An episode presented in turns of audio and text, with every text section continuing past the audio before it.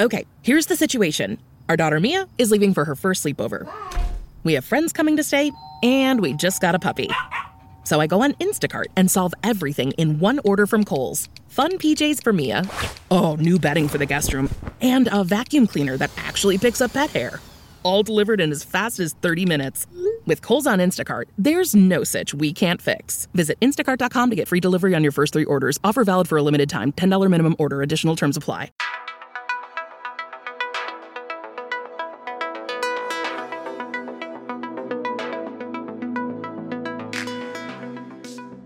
Welcome to In Her Shoes. I'm Lindsay Peoples. This week, we're talking with Geraldine Chung, the founder of LCD. When Geraldine launched the brand in 2012, she didn't have a background in fashion. She had been running digital for Atlantic Records. And LCD began as an online destination. It showcased an inspired mix of emerging independent designers and grew fast. Within a few years, Geraldine went on to open a brick and mortar location in Los Angeles. But like so many other small businesses, LCD took a big revenue hit during the pandemic. And since that time, it's been difficult for a lot of small brands to regain stability, much less profitability. Earlier this month, Geraldine announced in a very candid and vulnerable Instagram post that she's shutting down the business. We wanted to talk with her about how she reached this decision and look back on what she learned in a decade of building and evolving the brand and its values.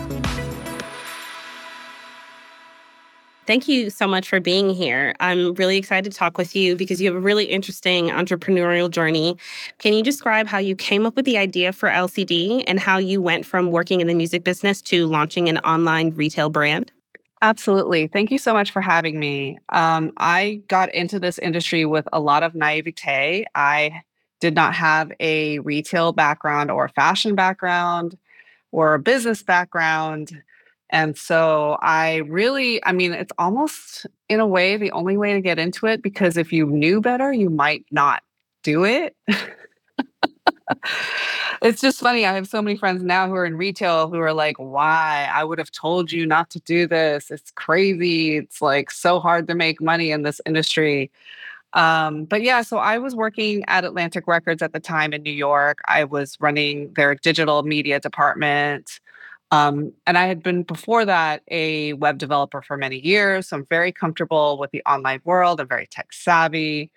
And I had, when I first moved to New York, actually, I lived with a really good friend of mine, and she was a buyer at Barney's. So she kind of like sparked my love of fashion.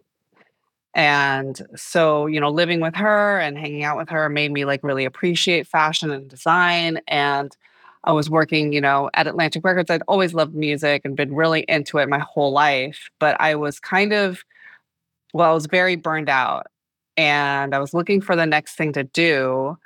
And so I was like, well, why don't I take like tech savvy and my love of fashion and marry the two together and, you know, start an online store? How hard could it be?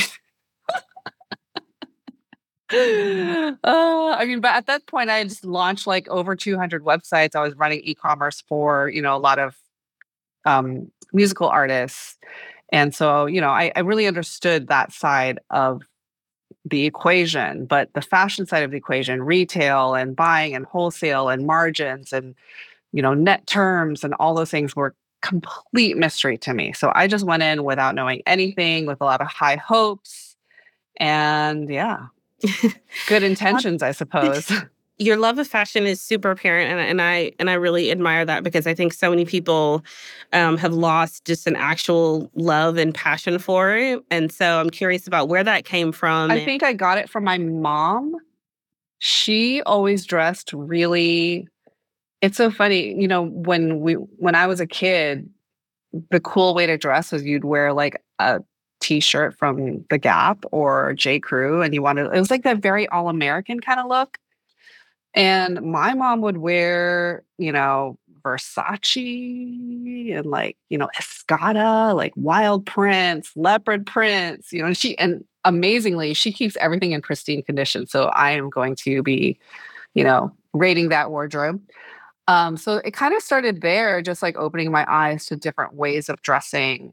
And I think as someone who has been overweight much of my life, that gave me a way to look at fashion in a different way. And I think that's why LCD has always kind of bought more interesting designers, is because I'm not looking at the things that fit everyone else. So that's why we're, you know, we were buying 69 and Meals and Martine Rose. You're playing with volume, we're playing with size. We bought a lot of menswear. I say I keep saying we. I bought a lot of menswear because that's all I could fit into. I couldn't wear a lot of, you know, female designers. Um, so I think, you know, a lot of it's it was super personal, just super personal, just wanting something interesting that I could wear and realizing that a lot of normal quote unquote fashion just doesn't fit me. How did you learn what it took to run a business? Because you're saying obviously you didn't understand some of those things. So, were did you have mentors along the way? Did you just ask people? Like, what was that process like for you? A friend of mine who was just a little bit further along in the journey than I was, but she had worked in retail as a buyer and in sales. Um, and she was launching, her name is Christine Chang, and she was launching a kids brand called Boy and Girl.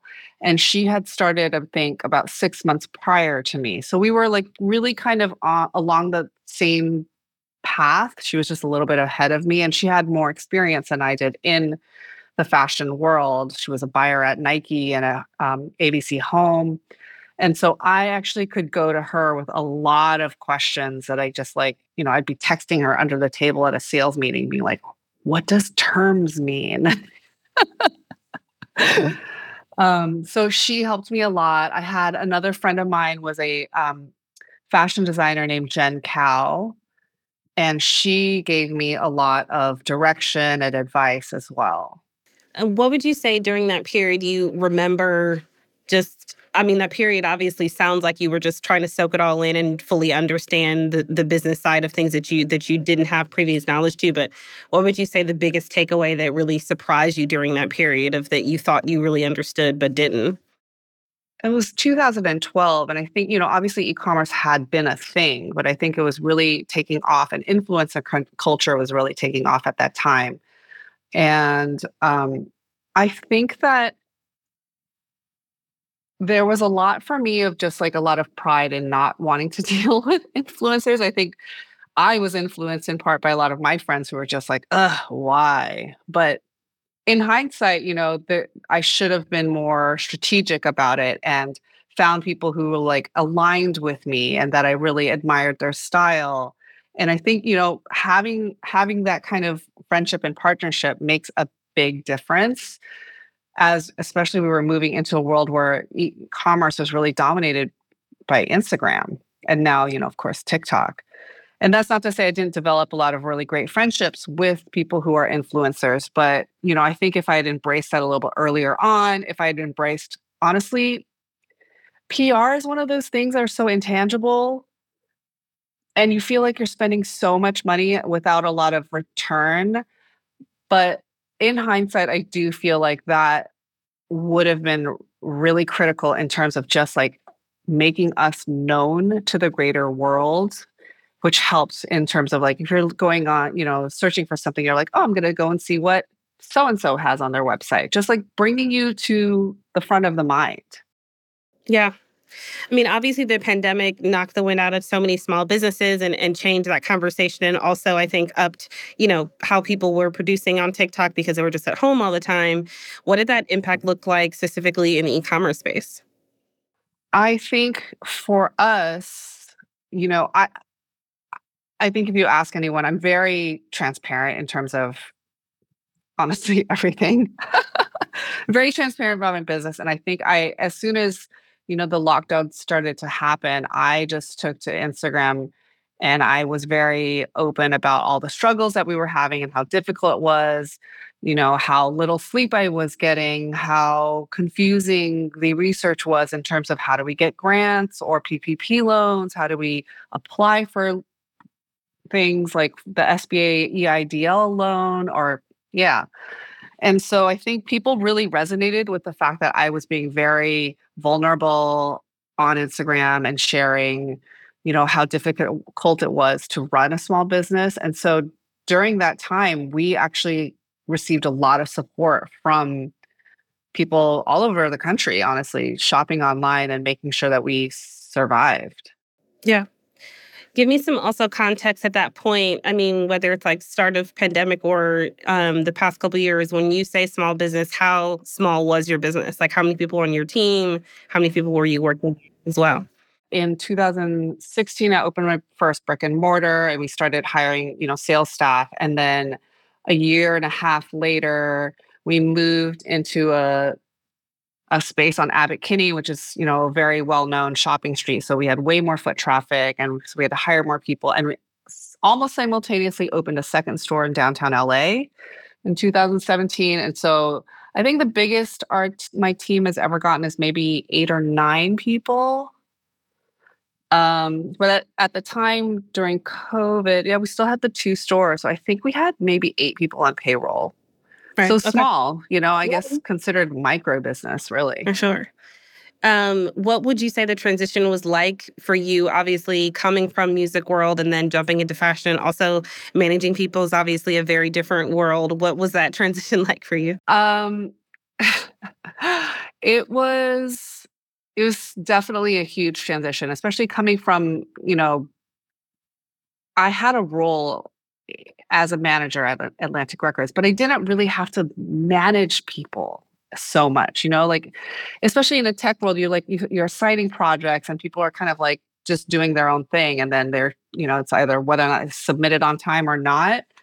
Um I'm sure in larger tech companies it's a lot more complicated than that, but you know, in in my past roles, it hasn't been a lot of management. So it was kind of a rude awakening just having to learn a whole new industry and learning all the ways that you have to manage people and personalities in retail and in you know social media and encouraging people to be you know take up a kind of voice on social media or encouraging sales staff to be really warm to people when they come in. That you know we're not the kind of store where we put up our nose at people because they don't know who Martine Rose is. And so you know it was really developing a culture which you know, I had never done before, but was you know definitely one of the more fun things about starting your own business is to be able to establish that. What are your set of values? What is your culture? You know, how do you treat people when they walk in the door? I mean, speaking of values, I know that for so many young designers, um, they're often asked about sustainability because we we talk about consumption in designers and fashion overall just selling so much. How did you navigate questions around that, both from a financial aspect and just environmental perspective? I mean, it's funny that you you ask that because a lot of times I I do I have in the past 11 years questioned what am I doing? Why am I putting more stuff out in this world when we don't need any more stuff. Um, so yeah, it's it's it's always been not always, but you know, increasingly over the past 11 years been coming to the forefront in terms of, you know, who do you choose to buy, who do you choose to support, where do I put my dollars um, when I'm buying for the store, and even you know things like when we do our shopping bags, are we making them with recycled paper? You know, just it kind of it does trickle down all the way eh, you know in terms of all aspects of the business. When we when we ship things out we are re- reusing amazon boxes instead of buying fresh boxes. Um, so in terms of you know the buying strategy obviously we we carry we've carried Kaleena Estrada for a long time and she's such a champion for sustainability in um, fashion. And Mara Hoffman for example who is super inspiring to me in terms of how she just you know, she had a super thriving business and she just realized, you know what, this is not serving me. This is not good for the environment. I am going to torch it all and start from scratch and just do like what feels right to me. So, you know, she's super inspiring to me. And, you know, it's it's not like the number one thing that we look at when when I buy. I always say we, but it's me. I don't know. It's like a weird thing that we we I women do, but it's me. It's my it's my company. Um, when I buy, it's not the first thing I look at, but it's probably you know number two in terms of what what is this designer doing in terms of thinking about sustainability are they you know being conscientious about the factories they work with and where they're producing and what you know are they using recycled cotton when they can or organic cotton and i found that you know we because i work with so many designers are very like-minded and very conscientious and very aware of the world that we live in they are increasingly using you know organic cotton they're using lyocell they're using dead stock so it's it's it's definitely become a bigger and bigger part of the business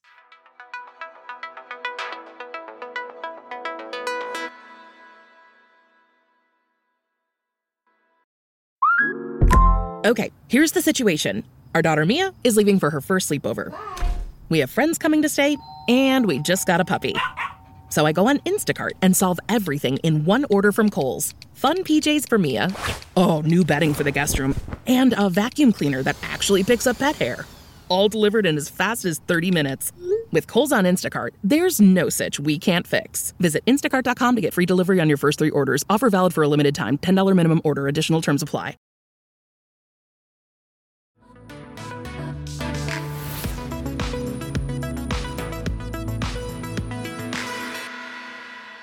So 2022, you had pretty strong sales, and honestly, we're in a good place. What actually led you, though, to then to, to decide to shutter the business?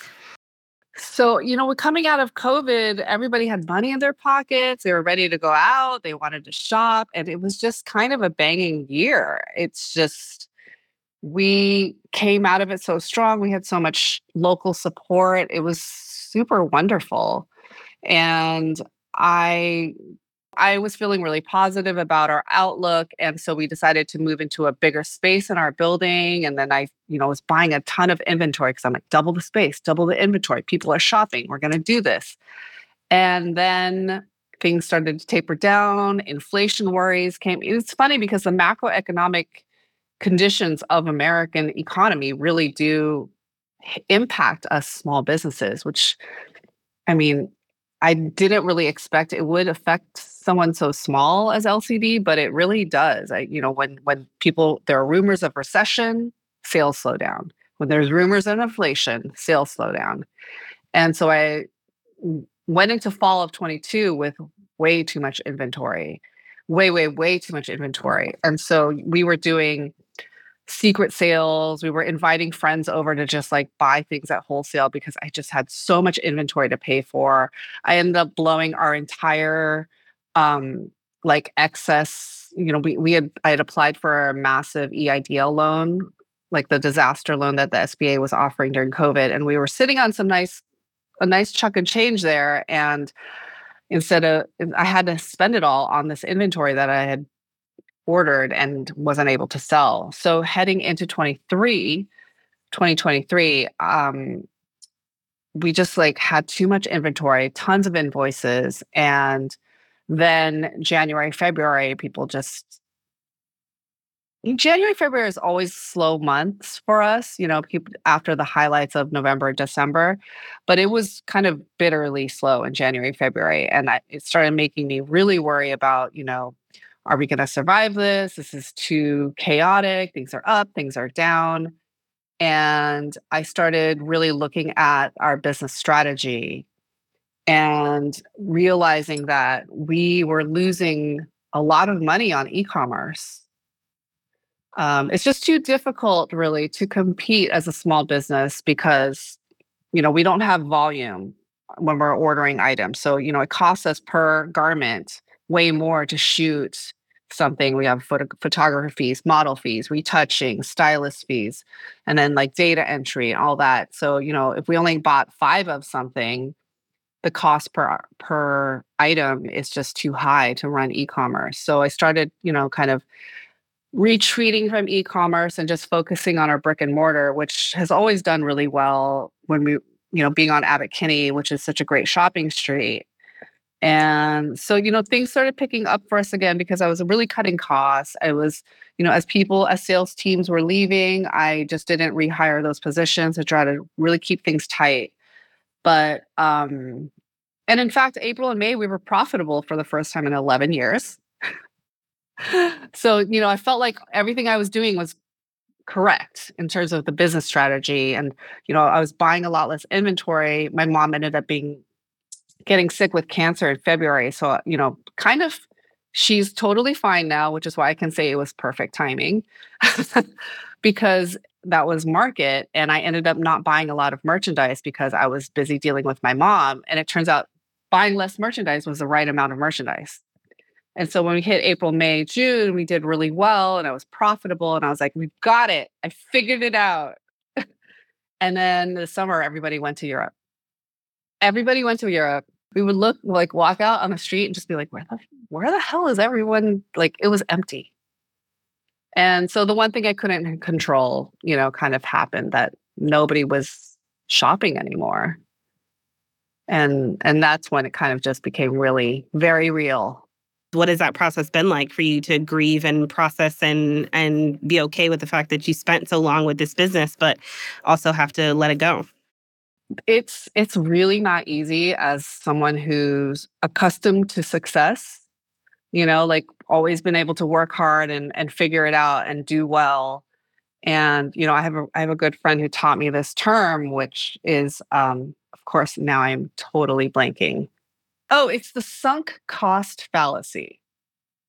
I'm probably going to get it wrong, but it's something to do with like like for example when you're waiting for a table at a hot restaurant, right? You're like you wait for 15 minutes, you're like you know, it's been 15 minutes, let's wait another 15 minutes. And then at a certain point, you've sunk so much time into it that you just can't leave. You've been like I waited an hour and now like it's too I'm too far gone. Like I have to eat here now. So it's kind of that, you know, like I've worked in this business so much. I put so much of my money into it.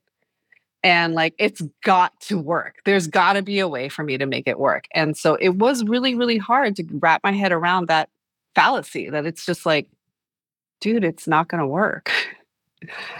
um so yes that that process was a long time coming honestly it's it i think it started maybe a year ago when we had some employee drama and I was so sick to my stomach about like being so worried about taking care of everyone and making sure everybody was okay and to the point where I was ill. Mm. And that's when I realized it's kind of it's not that they're not worth it but like this business is not worth me being sick. What advice would you offer now, you know, in hindsight to people who look to you know, to you, to LCD as a model for something that they would like to emulate, or for anyone thinking of following just an entrepreneurial path in fashion? Yeah, I think I, I, I, my advice would be definitely ask a lot of questions. Definitely try really hard, much harder than I did, to seek out real mentorship. And not just in terms of like the basics, don't be proud. Like really, really ask for business advice because this is, it's a business. And, you know, some people would get really lucky and they will just hit all the right notes and just like take off. But as we all know, like, was it 98% of small businesses fail within the first two years? So I would say, you know, don't have an ego, ask a lot of questions, put yourself out there and you know get proper business advice or if if not also a proper business partner. So tell me where's your head at around your next chapter? Uh i don't know. I i think that i've just been flagellating myself with retail for so long that i've become like a masochist I really kind of love retail, even though like the maths don't work. Like I was saying in my in my closing announcement, the maths really don't work, but there's something really magical about retail. And I'm really praying that, you know, the the everything is cyclical. So I'm I'm praying that there's going to be a way that retail will live again because how sad would it be if we were in a world where all you could do is shop on Amazon? I really appreciate you taking the time. Thanks for listening to In Her Shoes. Today's episode was produced and edited by Nishat Kurwa. Our engineers are Jelani Carter and Brandon McFarland. I'm your host, Lindsay Peoples. In Her Shoes is a production of The Cut and New York Magazine.